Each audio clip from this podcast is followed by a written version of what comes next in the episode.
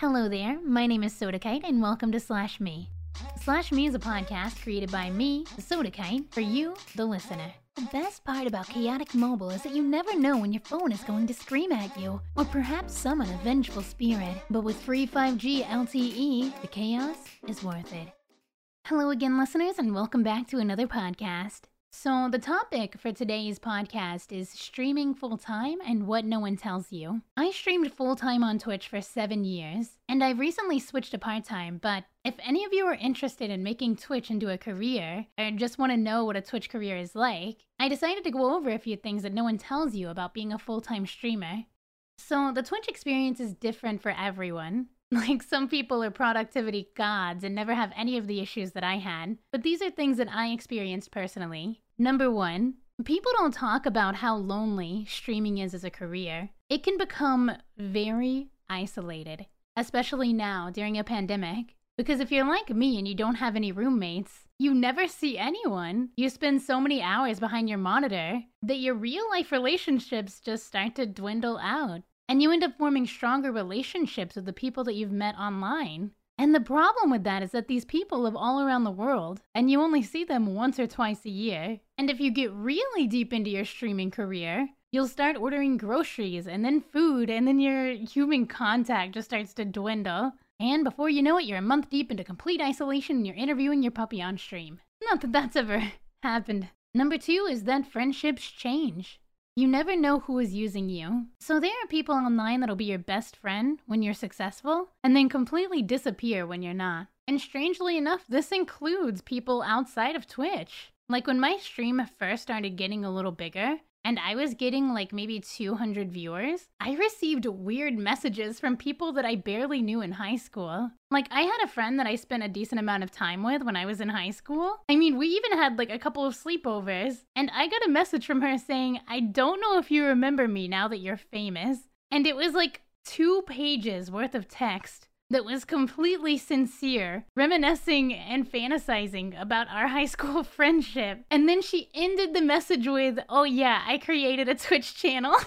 It's crazy. It's really crazy. I've even had people that I was kind of friends with in high school chase down a family member to ask them about my streaming career because they also wanted to have one. It's wild. It's just wild. Another thing on friendships is when your friends slowly become other Twitch streamers, the dynamics that you usually have with your friends change. It's hard for Twitch streamers to actually make time for each other because, in the back of your mind, you both always feel like you should be streaming. And then if you hang out, it almost feels like you should stream that too. Even if you take the night off and you go out somewhere, it still has this similar feeling to skipping out on your job. And at the very least, feel like you have to post about it on social media so that your life is advertised in some way. Number four is being your own boss. Being your own boss is the best thing in the world. You get to make your own hours. But the only thing about making your own hours is it's very hard to stick with them. And then if you don't stick with them or you have something important come up, you have this terrible feeling like you completely failed, especially if you posted about it online. And the grind is really respected in this industry. Other people are working 13 hours a day. It makes you feel like you're not trying hard enough. And it could lead to an unhealthy obsession with streaming.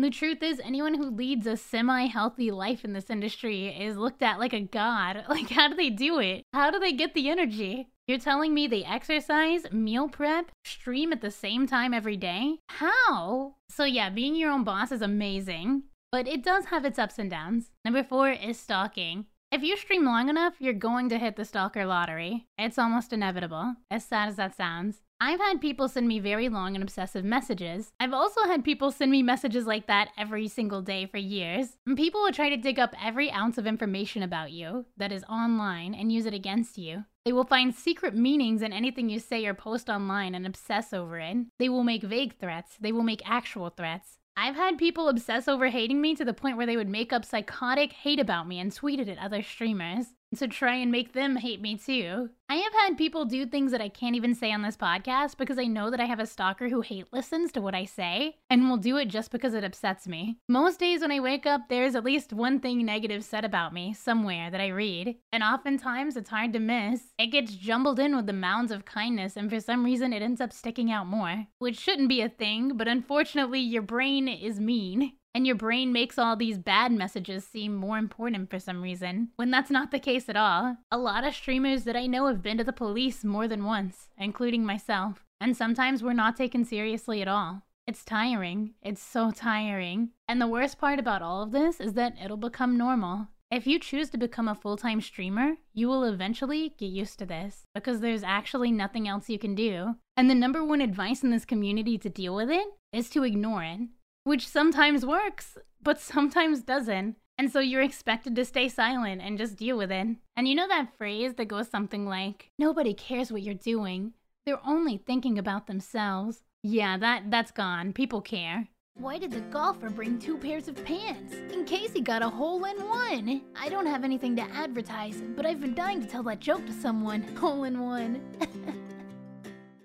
so, number five is if you are a streamer, you have no breaks. If you're hungry, I hope you mind eating on stream. And if you get quiet because you're eating and actually chewing your food, you lose viewers because nothing is happening. If you go to the bathroom, you lose viewers, and you have people waiting in your chat for you to get back. And they will comment if you take too long. Unless you stop your stream, there's no 15 minute walks to clear your head, or lunches that you could take running an errand IRL. Your life is Twitch. And the longer you're away from it, it almost feels like you're losing, losing everything that you worked hard for. And this also includes after stream. All you want to do after stream is just zone out, which is very similar to other jobs, obviously. But the problem with streaming is that while you're zoned out, there are a million other things that you could be doing to help your streaming career improve like upload videos to YouTube, tweet, post a photo to Instagram, chat in your Discord. There really is no feeling like my workday is over and I have nothing else to do. I can relax. I could binge a TV show now until I go to bed. Unless you're able to follow some serious boundaries, which is very hard for a lot of people especially when your PC, aka your career, is right across the room from you. Number seven is money. You never have a set income since your subscribers fluctuate based off of how much time you put in and how giving your community was that month.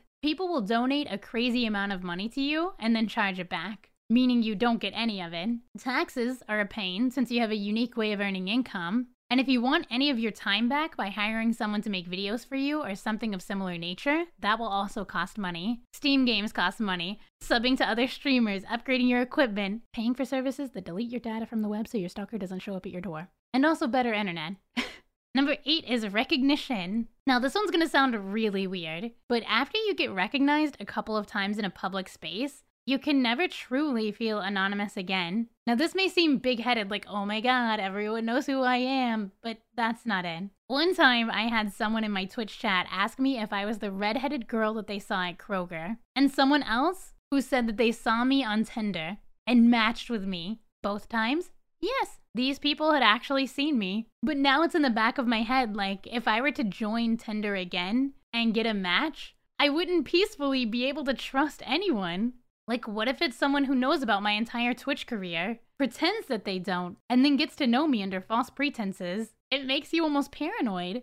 But this paired with the stalking issues that I mentioned before really starts to get to your head. So, for the final one, and to maybe get back on a lighter topic, some of the people on Twitch that you meet and become friends with will be some of the most hardworking, creative, and unique individuals you will ever meet. They will help you, they will give you a unique perspective, and they will be there for you when you want to try some new creative venture. The crazy thing about streaming full time on Twitch is that all this being said, I love Twitch streaming, and I wouldn't trade the seven years that I put into it for the world. I have always been someone who does their own thing, and am usually alone, but Twitch has given me a place to belong and is home to some of my favorite people and happiest memories.